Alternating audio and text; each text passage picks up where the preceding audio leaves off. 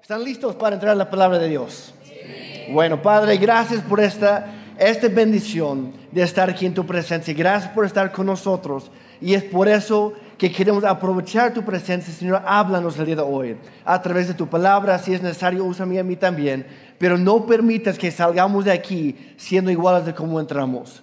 Señor, que tu palabra se, se siembre en nuestro corazón, que crezca y que produzca fruto bueno para ti, Señor, para tu honra y tu gloria. En el nombre de Jesús. Y todos dijeron, amén.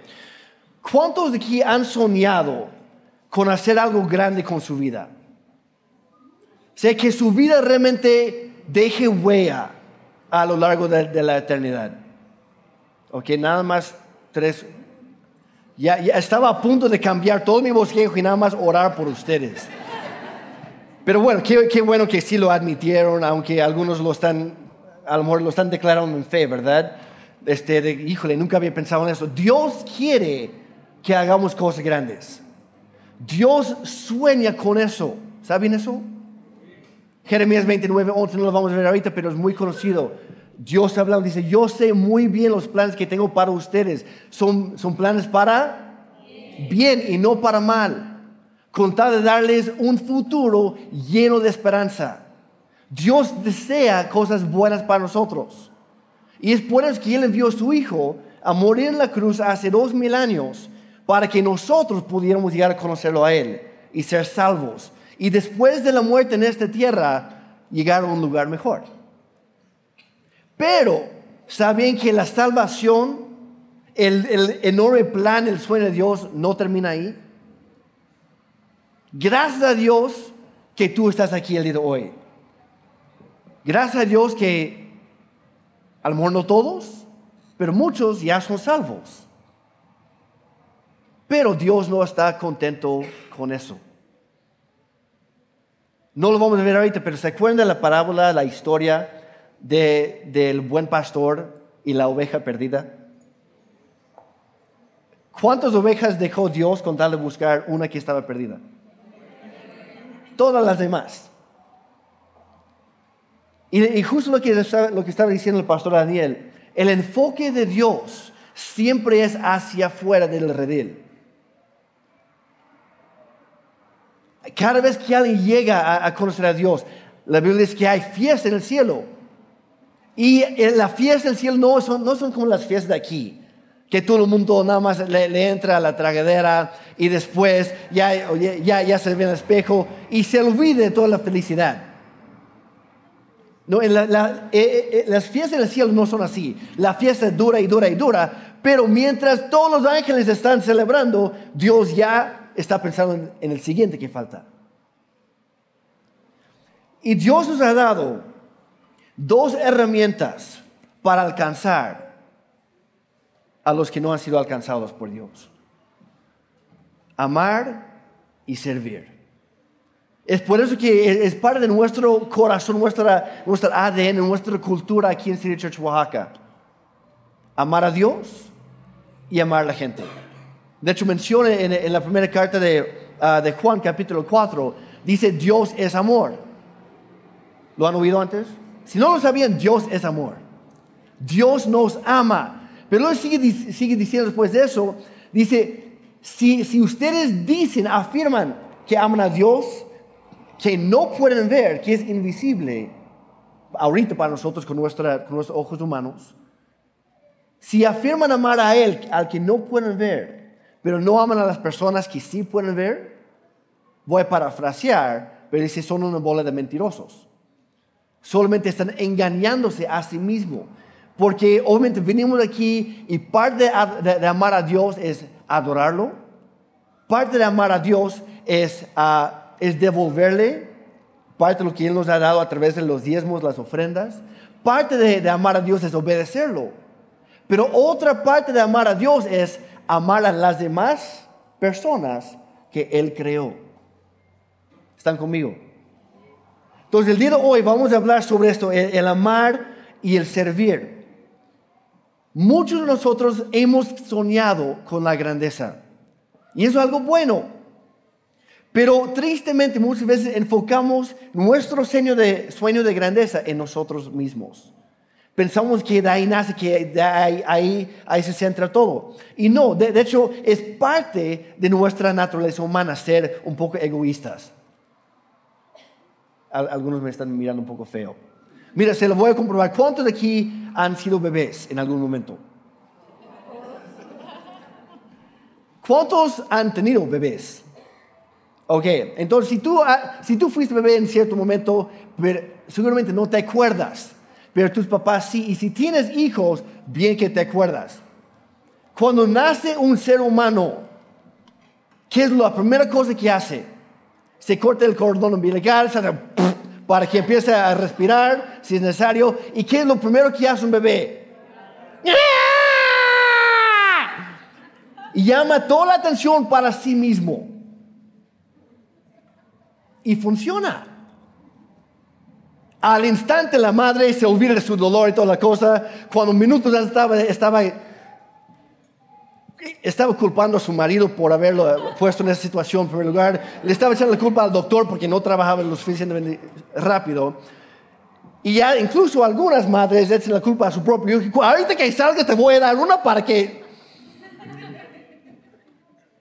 Empiezo a llorar, se lo olvida todo lo demás y le da de comer le abriga para que no tenga frío.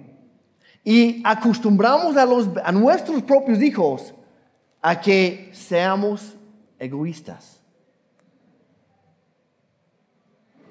Pero Dios, es parte de nuestra naturaleza humana, pero Dios nos ha dado en Cristo una nueva naturaleza. Cuando el enfoque no es sobre nosotros mismos, lo que yo necesito, lo que yo deseo, lo que yo quiero, sino hacia los demás. Y yo, les quiero dar unas claves para la, grandeza el día de hoy. ¿Está bien? Esto es algo muy normal, muy humano. Los mismos discípulos tenían que lidiar con esto. De hecho, encontramos una historia, un relato en el libro de Marcos. Si lo quieren buscar, ahí está todo el bosquejo en el app de la Biblia, New Version. Si quieren buscarlo ahí también o seguirlo ahí, pueden apuntar también. Pero Marcos capítulo 10, 10 versículos 43 y 45. Y el contexto es que los discípulos de hecho venían discutiendo en el camino acerca de quién de ellos iba a ser más grande en el reino de Dios. Y pues parece algo bueno, ¿verdad? ¿Cuántos quieren ser, cuántos quieren ser cosas grandes para Dios? Ok, perfecto. Los discípulos venían discutiendo acerca de eso. Llegan al pueblo, se voltea Jesús, él ya sabía, pero les pregunta, ¿de, quién estaba hablando? Y al instante a todos les dio pena. Dice, no, eh, nada, este, no, no te preocupes, Jesús, este, olvídalo. No, a ver, Jesús ya sabe, dice, no, pues era eso. Ninguno quiso decir nada, pero Jesús le dice, mire, pero entre ustedes no debe ser así. Al contrario, si alguien quiere ser importante, ojo aquí, no es malo querer ser importante. La grandeza no es algo malo. Pero la manera de lograrlo es muy diferente de lo que pensamos muchas veces. Si alguien quiere ser importante, tendrá que, dígalo conmigo, servir a los demás. Servir a los demás. Si alguno quiere ser el primero, deberá ser el esclavo de todos. Yo, el Hijo del Hombre, yo, el Hijo del Hombre, soy así. Dios nunca nos pide hacer algo que Él no hizo primero. La próxima vez que Dios te pide hacer algo y te empiezas a quejar, no, es que no es justo, es que me va a costar mucho, es que no se puede, Dios ya lo hizo primero. Y por eso se puede, porque todo lo puedo en Cristo que me fortalece. Dios nunca te va a pedir hacer algo que Él no hizo contigo primero. Yo, el Hijo del Hombre, soy así. No vine a este mundo para que me sirvan, sino para servir a los demás. Vine para liberar a la gente que es esclava del pecado y para lograrlo pagaré con qué? Con mi vida. Es Dios mismo hablando. Me encanta otra versión de este mismo pasaje que se llama La Pasión y dice así, si quieres ser el más grande, vive como uno que ha sido llamado a servir a otros. El camino a la promoción y prominencia no son cosas malas. El camino a la promoción y la prominencia viene a través de tener el corazón de un esclavo, quien sirve a todo el mundo.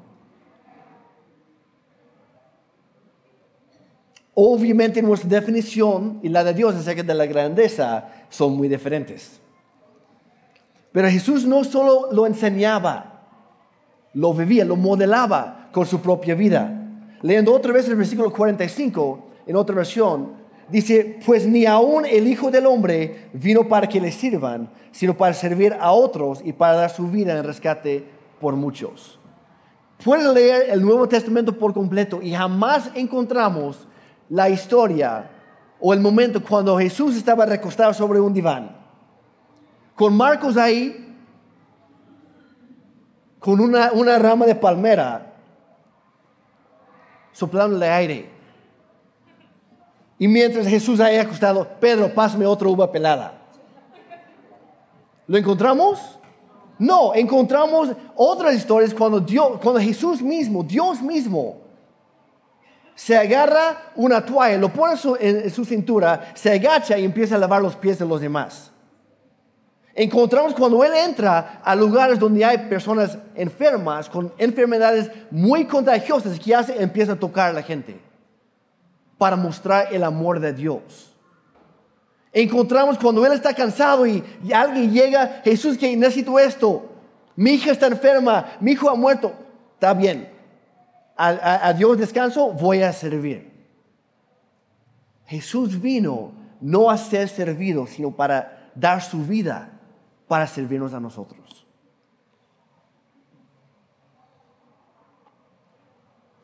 De hecho, en realidad, todo lo referente a Dios, o incluso al cristianismo, tiene que ver con el servir y el dar. Daniel citó a, una misionera hace dos semanas, puedes dar sin amar, pero no puedes amar sin dar. Van de la mano. El servir y dar son expresiones del amor. De hecho, la, la, palabra cristiano significa pequeño Cristo o como Cristo. ¿Saben quién inventó esa palabra? ¿Alguien? ¿No, no, no, no saben? Esa palabra originó en un pueblo que se llamaba Antioquía. Un pueblo que Jesucristo nunca visitó. Y los primeros que inventaron esa palabra no fueron cristianos. Los primeros que inventaron esa palabra, que usaron esa palabra, fueron gente normal que no sabía nada acerca de Dios pero de repente empezaron a ver un grupo de personas que parecían bastante a aquel hombre del cual habían oído, que se llamaba Jesucristo. Y los observaban porque ellos amaban de corazón, daban todo lo que tenían, compartían todo con los demás, oraban por los demás, sanaban a los demás, visitaban a los que estaban solos. Y ellos los, observaban y pensaron, estos son igualitos ¿A quién? Él se llama Cristo. Ellos son como pequeños Cristos. Son cristianos. Ser cristiano no es tener una religión, es ser un reflejo de Dios aquí en la tierra. De eso se trata. No se trata de que yo esté salvo y todo feliz para mí. No. Se trata de que yo eh, invierta mi vida en alcanzar a otros. Que ellos puedan ver el amor de Dios a través de mi vida. Que cuando yo, cuando yo extiendo mi mano y toco a alguien, que ellos estén sintiendo la mano de Dios. Cuando yo abro mi boca y yo estoy hablando, que ellos escuchen la voz de Dios. De eso se trata. Entonces, unas claves para la grandeza, rápidamente. Número uno, el amor da de sí mismo. El amor da de sí mismo. Si no da de sí mismo, no es amor. Juan 3:16, el versículo más conocido de toda la Biblia. Por tanto, amó Dios al mundo que dio. Dos verbos. Por tanto, amó Dios al mundo que dio, el amor da. Fin de historia. El amor siempre da de sí mismo. El segundo, el amor sirve a todos. Eh, eh, en 1 Corintios capítulo 13, que es conocido como el capítulo del amor, que se cita en casi todas las bodas, que el amor, es paciente, el amor es amable, y la lista sigue.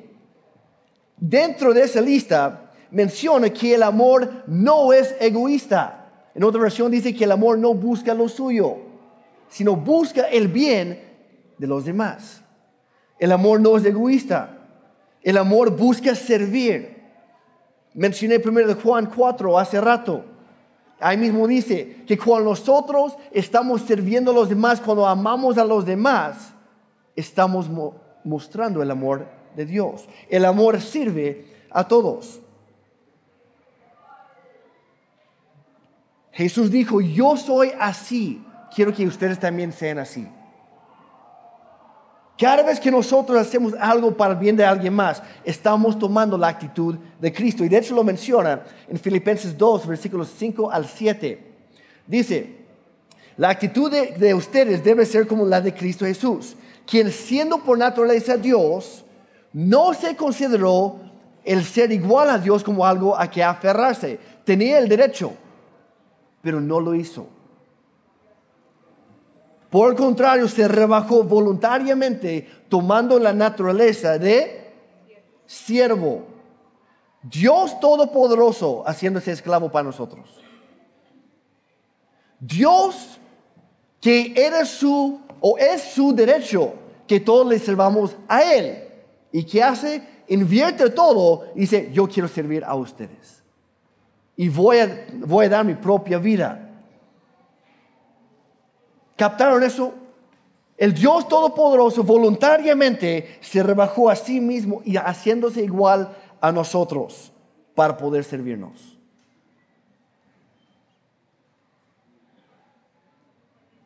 ¿Se acuerdan de un pasaje en la Biblia? Jesús hablando dice, ahora ve tú y haz lo mismo.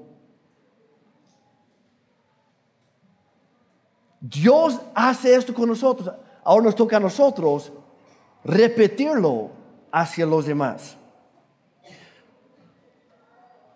Dios, no, no, se quedó nada más con las palabras de, ah, pues los amo y punto.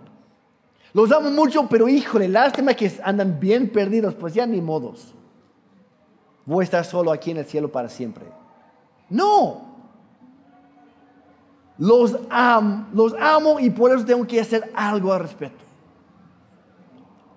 Y fue movido a invadir nuestro mundo con tal de alcanzarnos.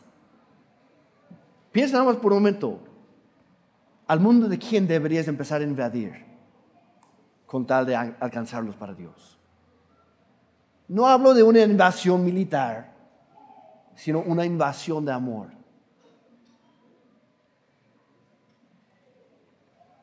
Filipenses, de hecho, justo donde estamos, el versículo antes, nos da el reto, el contexto de esto. Dice, cada uno de ustedes, cada uno de nosotros, cada uno debe buscar no solo su propio bien, sino también el bien de los demás. Y lo hacemos al tener la misma actitud de Cristo.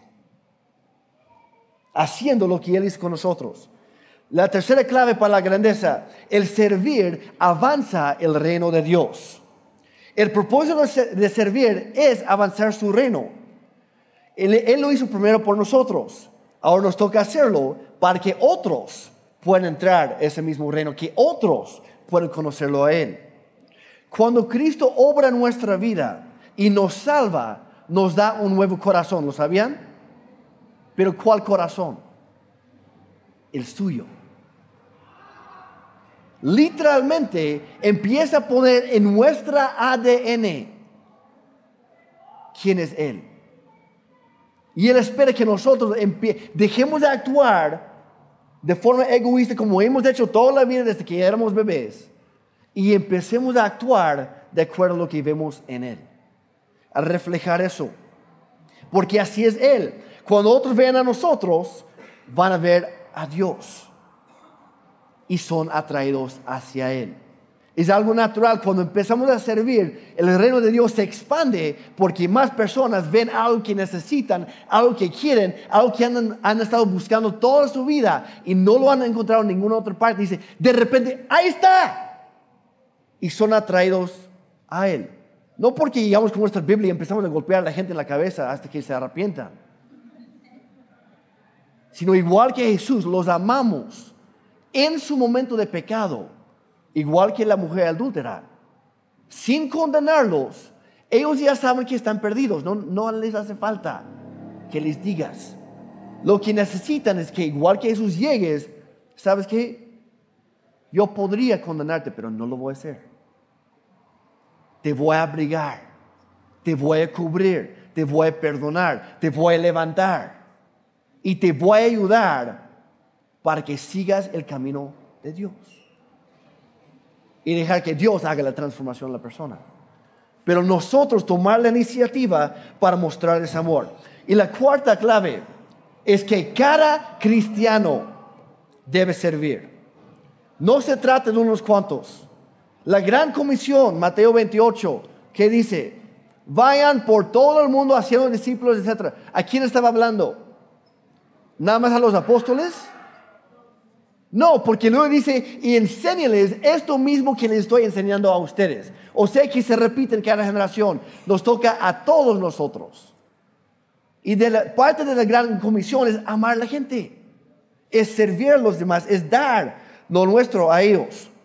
Filimón 1.6, a mí me encanta este versículo, lo, encontré, obviamente lo había leído muchas veces, pero como que se, se resaltó en la página cuando lo estaba leyendo hace un par de semanas.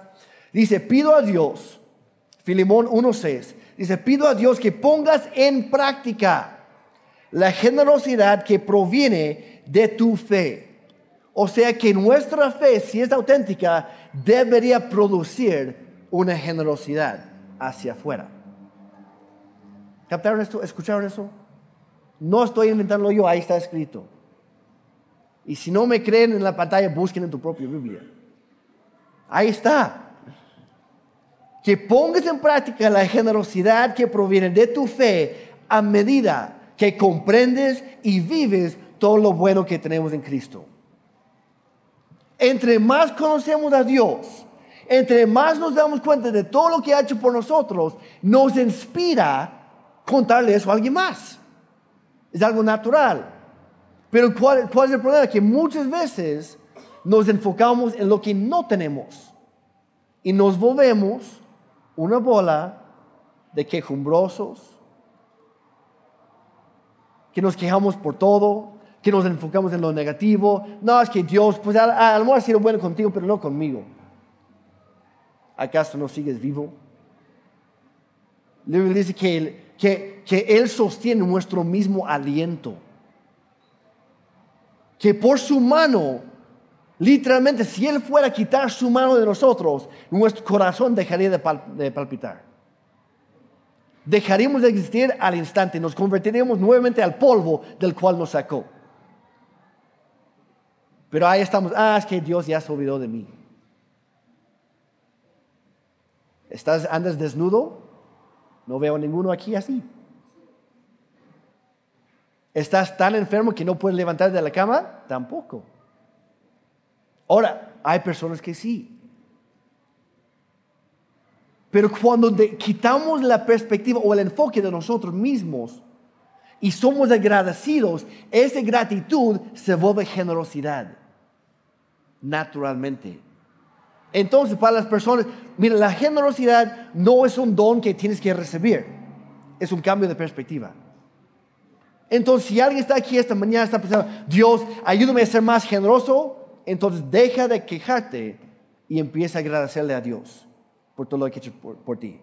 Y solito va a salir lo demás. Luego te empiezas a abrir tus ojos y ves la necesidad que hay alrededor. Si quieres ser grande, sirve a los demás. Es el punto central. Jesucristo lo, dijo. Si quieres ser grande, sirve a los demás. Hay, en el bosquejo hay en el de la Biblia si lo tienen por ahí, dejé algunos otros versículos a propósito en, en 2 de Corintios capítulo 9 que habla más, más ampliamente acerca de esto. Um, del, del, 6 hasta, hasta el 12 y más allá todavía.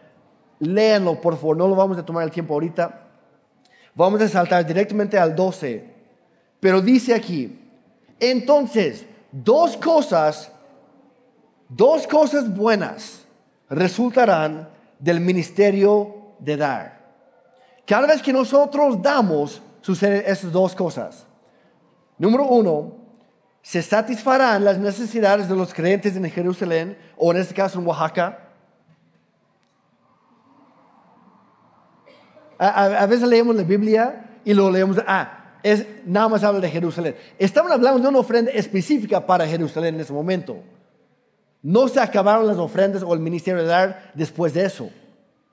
Porque Jesús dijo, vayan por todo el mundo y hagan lo mismo ahí. Cuando lees la Biblia, aplícalo a tu propia vida, a tu propio mundo. Se satisfarán las necesidades de la gente que está alrededor de ti, de tu propia ciudad, de tu propio estado. Y la segunda es que ellos expresarán con alegría su agradecimiento a Dios. ¿Y quién es glorificado? Dios. ¿Cuál nombre es, es hecho grande en toda la tierra?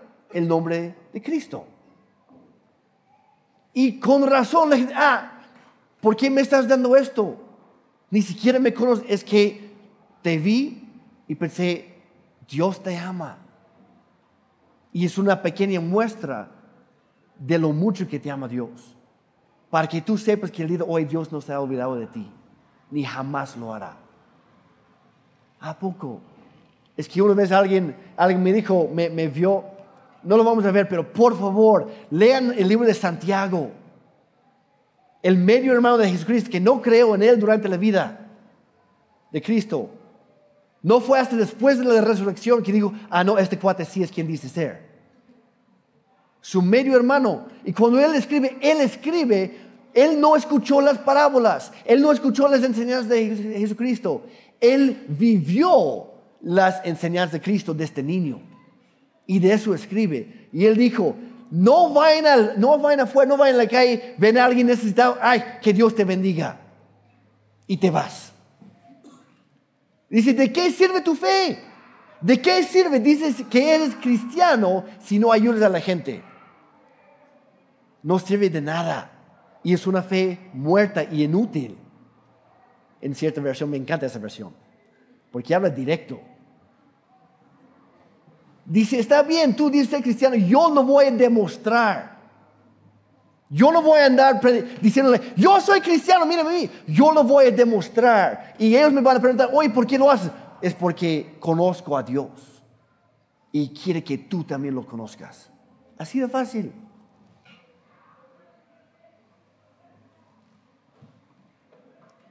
Nuevamente, Jesucristo dijo en Mateo capítulo 6, no se afanen, no se preocupen, no tengan estrés y ansiedad por las cosas de este mundo. No se preocupen de qué van a comer, cómo se van a vestir el día de mañana. Mañana se encargue de sí, de sí mismo. Versículo 33 dice, más bien, busquen primeramente el reino de Dios, no tu propio bien, sino sueña con lo que sueña Dios.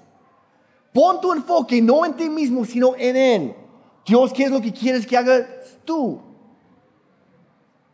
¿Qué quieres que yo haga? ¿Cuál es tu sueño de grandeza para mí? Que no significa que mi nombre va a ser conocido en todas las redes sociales. Significa que Dios va a ser conocido en todas las redes sociales, económicas, este, familiares, en todos los lugares más feos de este mundo que de repente empieza a brillar una luz. Busquen primeramente el reino de Dios y su justicia, o sea, hacer las cosas que a Él le importan. Y todas esas otras cosas, la comida, la ropa, el bienestar, la, la salud, todas esas otras cosas les serán añadidas. Y encontramos un principio aquí. Cuando nosotros Si pueden poner en la pantalla, por favor. Cuando nosotros cuidamos a los demás, Dios cuida de nosotros. ¿Se acuerda Abraham? Más o menos. ¿Sí se acuerda de un tipo que se llamaba Abraham en la vida, en la Biblia, perdón? Llegó a ser conocido como el padre de la fe. Dios le dijo algo así, dice, yo te voy a bendecir, pero no nada más para que seas rico. Dice, yo te voy a bendecir a ti y a través de ti serán benditas todas las familias de la tierra. Nosotros, la Biblia dice que somos hijos de Dios, en la fe somos hijos de Abraham. Es, algo que, nos, que es heredado para nosotros. Dios nos bendice a nosotros para que podamos bendecir a los demás. El enfoque de Dios siempre es hacia afuera. Dice, Sergio, mira, te voy a dar esta empresa, este negocio, estos dones, estos talentos, para que tú puedas ser mis manos en la tierra.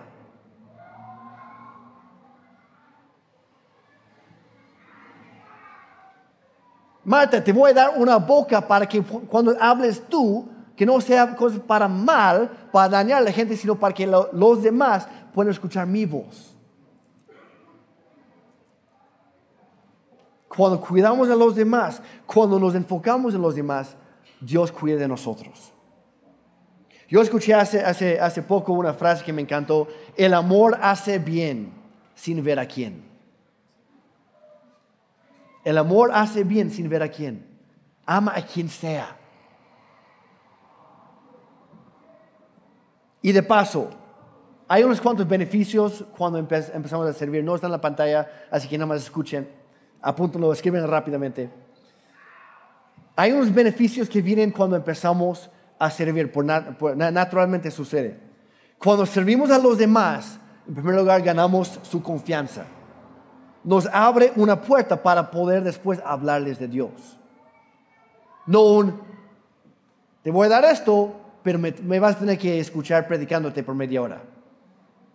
No, se lo das porque se lo das. Los amas porque Dios los ama, punto. Y cuando empiezas a amarlos, cuando empiezas a servirles, entonces empiezas a preguntarte, oye, ¿por qué lo haces? ¿Por qué regresaste cuando nadie más regresó? Nos abre la puerta para, ah, para poder hablarles de Dios. La segunda, descubrimos sanidad personal al ayudar a otros. ¿Saben eso?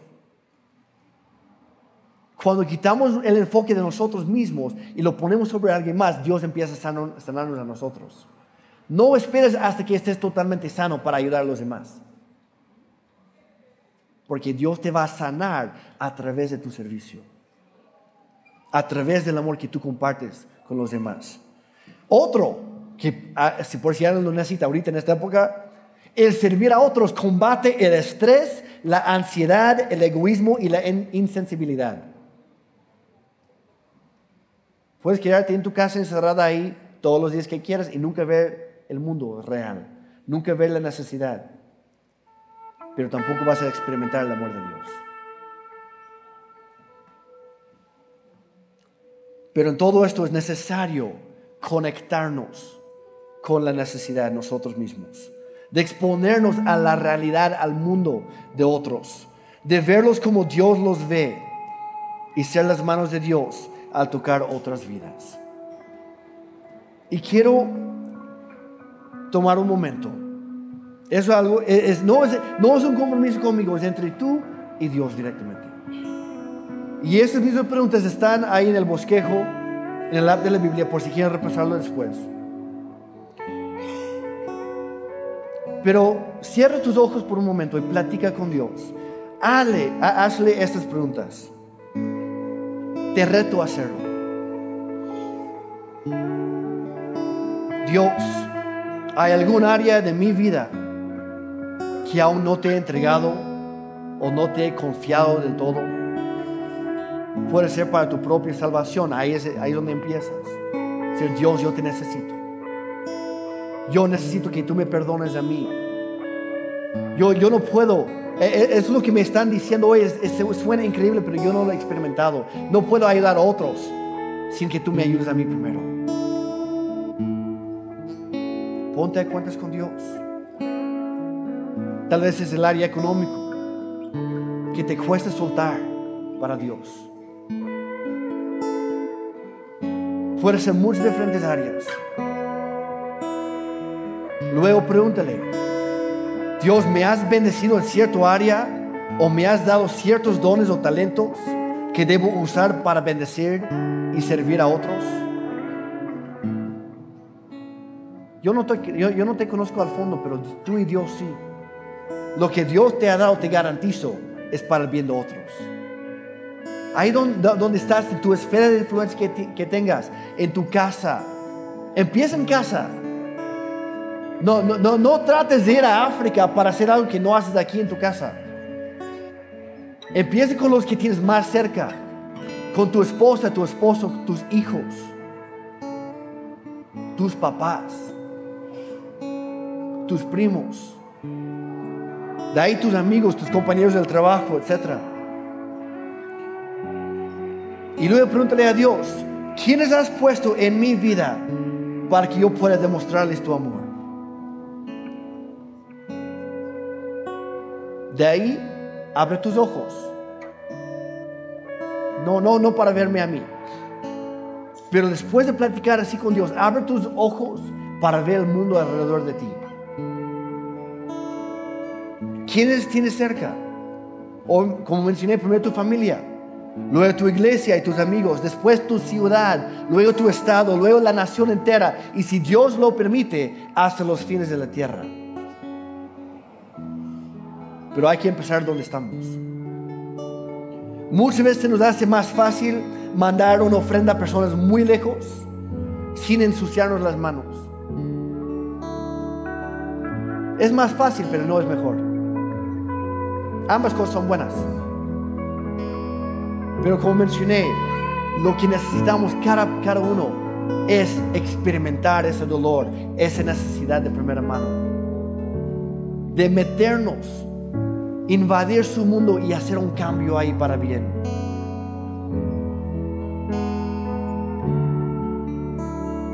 César Castro habló de esto en su última visita les recomiendo una plática que, que, Dios se llama Imitando a, a, Jesús. Pueden verlo o escucharlo en YouTube o en las otras redes. Escúchenlo. Pero de hecho no es muy necesario ir lejos para encontrar gente con necesidad, con muchísima necesidad. Si, si, pueden, si me pueden ver a mí por un momento. El pastor Daniel lo mencionó.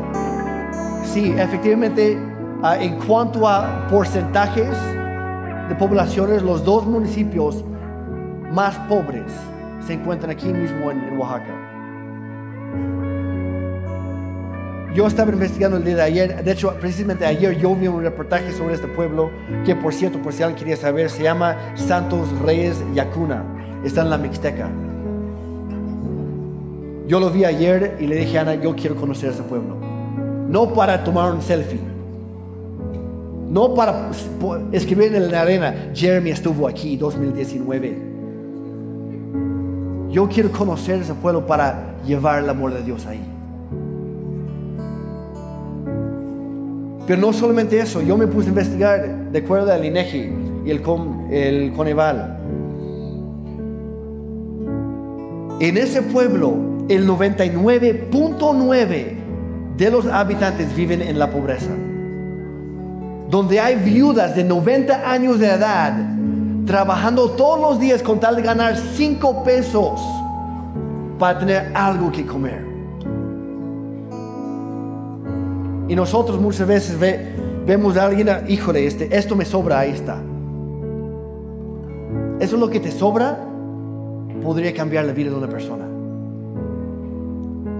Y ahí estamos, no es que lo estoy juntando para mis ahorros. No, no tengo ahorita. Está bien ahorrar, no, no, no me malentiendan. Pero parte de ser cristiano es ser generoso, es dar sacrificialmente. Y ayer mientras yo estaba investigando esto, encontré otro dato que es aún peor, que no viene en ese reportaje. Ese reportaje habla de la pobreza general. Pero hay otro dato que sacaron con el INEGI de los pueblos que están en mayor pobreza extrema. Y de los cinco pueblos, municipios con mayor porcentaje de habitantes viviendo en pobreza extrema, de los cinco, cuatro están aquí en Oaxaca. Pero en todo esto hay buenas noticias. Es que Dios en su misericordia, en su bondad, también puso a City Church en Oaxaca.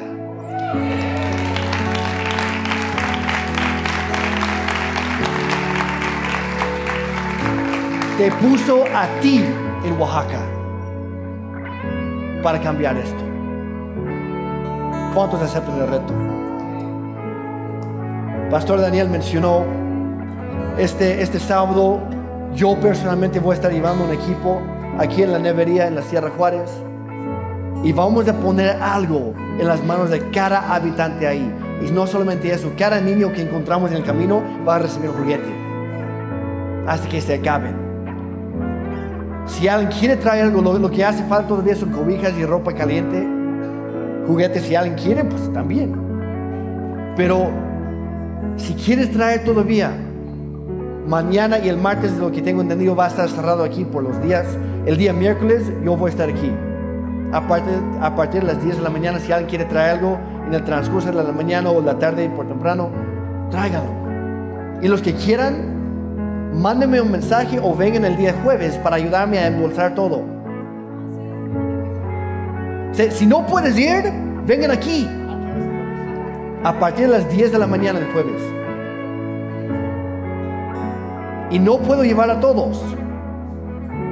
Pero si Dios lo ha puesto en tu corazón para ir, sea en esta ocasión o en otra, estoy declarando fe.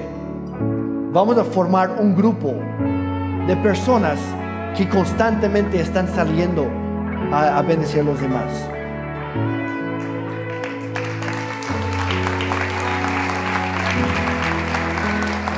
Este mundo urgentemente necesita experimentar el amor de Dios y Dios quiere que tú seas la respuesta. Gracias por venir aquí.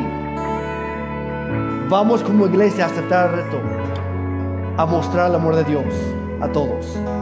Amén.